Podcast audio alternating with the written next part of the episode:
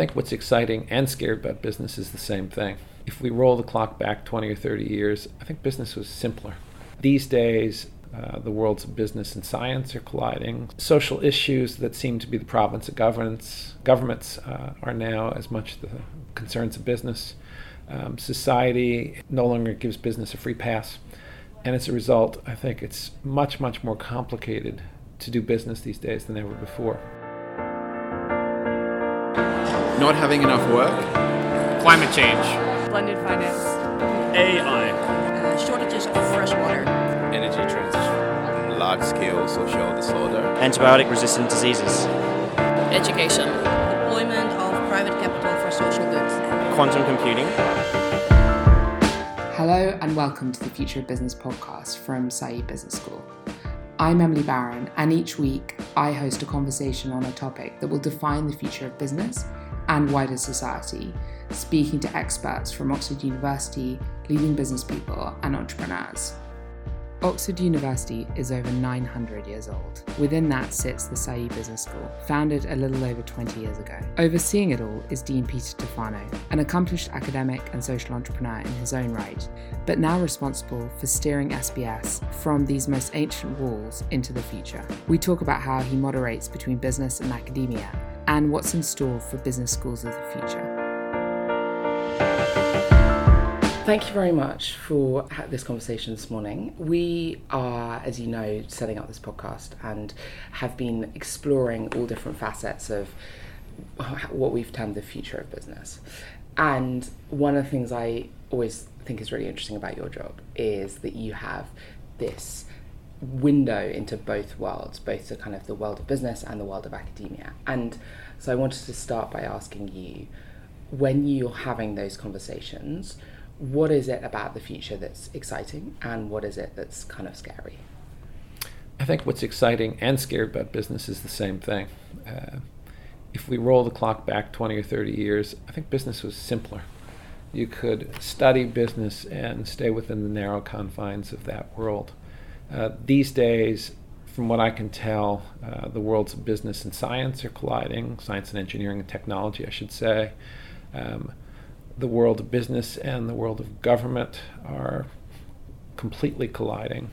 Um, social issues that seem to be the province of governments, governments uh, are now as much the concerns of business.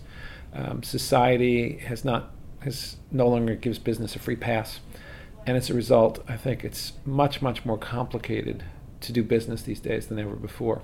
At the same time, that creates amazing opportunities for businesses and in my mind, that's you know the threat and the opportunity at the same time is what creates tremendous excitement for Right. this generation of business women and businessmen.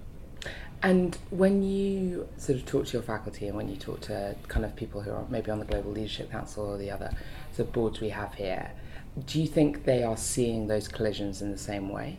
Is there a kind of alignment between those two different viewpoints? Our Global Leadership Council is made up of CEOs and chairs of some of the most important organizations in the world. Uh, if anything, they see that complicated notion of business even more clearly than I do. For example, one of the members of our Global Leadership Council is one of the co founders of BlackRock. Uh, Larry Fink, who another co-founder of BlackRock has been quite clear that business has, and in this case investment management, has responsibilities far beyond the search for alpha, the search for returns. Uh, in other parts of our business advisory council, we have people who are running uh, energy firms, financial service firms, and I think to one they recognize that the world of business is, is extraordinarily exciting, um, but much more complicated than ever before. You need only pick up the Financial Times, the Wall Street Journal, the New York Times, the Times of London, pick your paper, and it's hard to not see an example of how it is that the real world, or the, the, the world outside business and the world inside business, are colliding. We're sitting here in Oxford, which lots of people from the outside might think of as one of the kind of most traditionalist, you know, all of the kind of normal cliches about a 850 year old institution abound. Why is it that Oxford is so good at having these conversations and so good at looking forward? So my thesis has been up to this point that business is getting more complicated and therefore we need to go beyond the boundaries of business. Um, our model of this business school is a business school embedded in a university. And that's not an accident. And it's also not just because we happen to be here, but rather because I think that given the challenges that and opportunities that business faces, it's really useful and really helpful, and in fact, beyond that, essential for us to work with people from around, from other disciplines and other ways of thinking in order to advance business. So then, why Oxford? Uh, it's quite simple. We have the world's number one university, um, and it's not only a ranking, it's also a reality. Um, we have amazing colleagues around the university who study engineering and who study science and medicine, but also some of the best humanities scholars in the world who think about the really questions as fundamental as the nature of, of humanity um, and what it means to have a good life, uh, as well as great social scientists.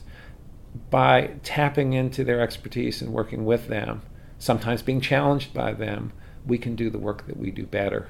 Uh, that has been, uh, over my seven years as dean, really the one guiding principle that I've tried to bring to the school that we work better when we work together. Um, and in this particular environment, it's ever more true. And that's one of the really special things about being part of a college here is you have those kind of very simple, you sit around a table and the person on your left is an expert in 9th century Japanese poetry, and the person on your right is expert in constitutional law, and then you have a really interesting conversation about Brexit as a result, or you know, as a yeah one one dinner I went to.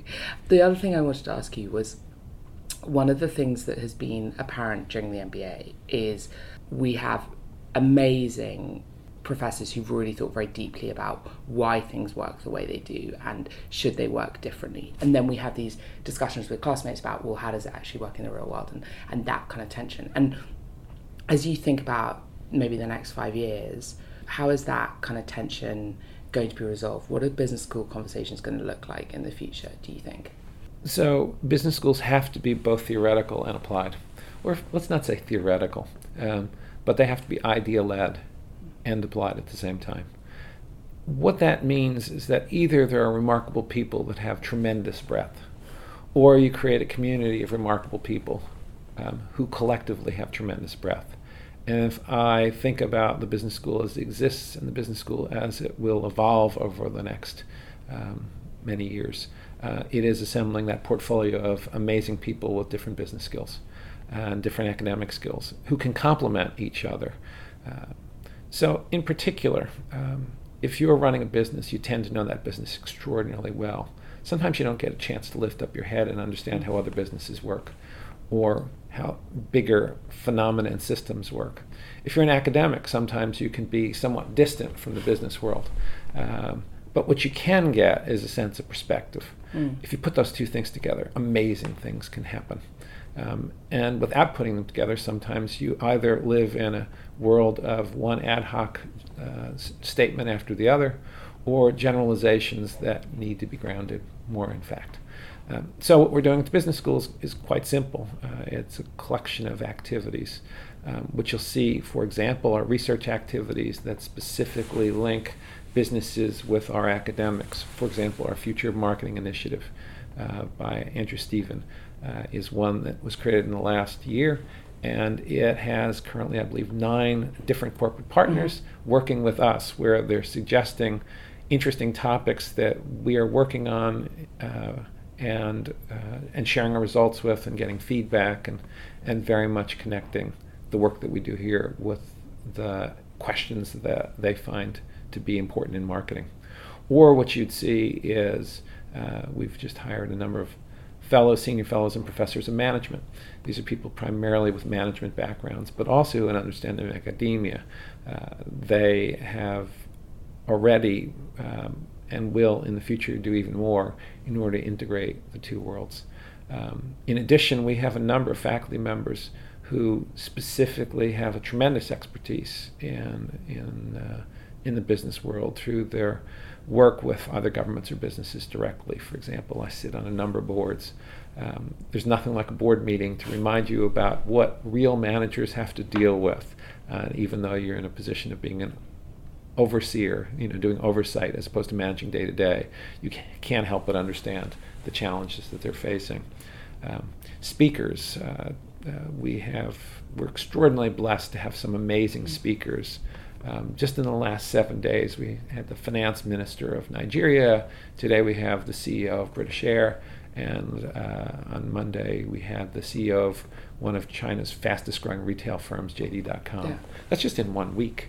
Um, Yeah, we've Yeah. been very lucky to be able to kind of invite some of those people onto the podcast, which Yeah. has been fantastic. um, and having them come through the school um, makes the connection. And then finally, all of you.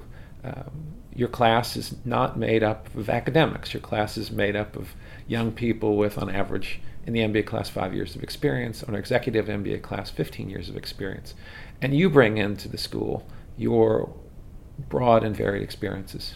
Um, and so the collection of all of that, I think, leads to a situation where we can stay really grounded in business, but also have the distance to step back and say, how does this all make sense? Um, are we seeing patterns here? Um, is is it possible to make things better, both at the organization level and at the system level?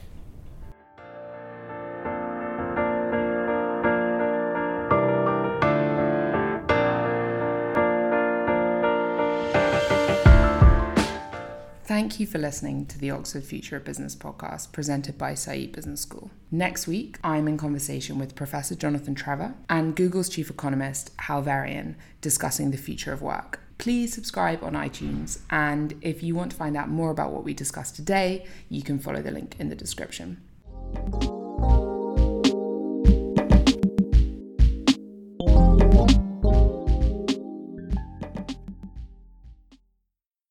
As well as our guests, we would also like to thank the people who've helped us bring this podcast to life from behind the scenes. Our EP advisor, Tim Galpin, the SBS marketing team, especially Andrew Stevens, Joe Fawkes, Megan Grieg, Sandra Parrott, Stuart Jago and the SBS Careers team, the SBS AV team, Peter from University Podcasts, and the rest of the administration for their support. We'd also like to thank Colton of the Back Pew podcast and Cheryl Bromley of The Economist for their timely advice, Simon Svedlov for the music, Sandy, Luke, Tiffany, Doris, Jessica, Kevin, Alex, Melina, and Sakina, who let us bounce early drafts off them. This would not have been possible without all of their help, and we are extremely grateful.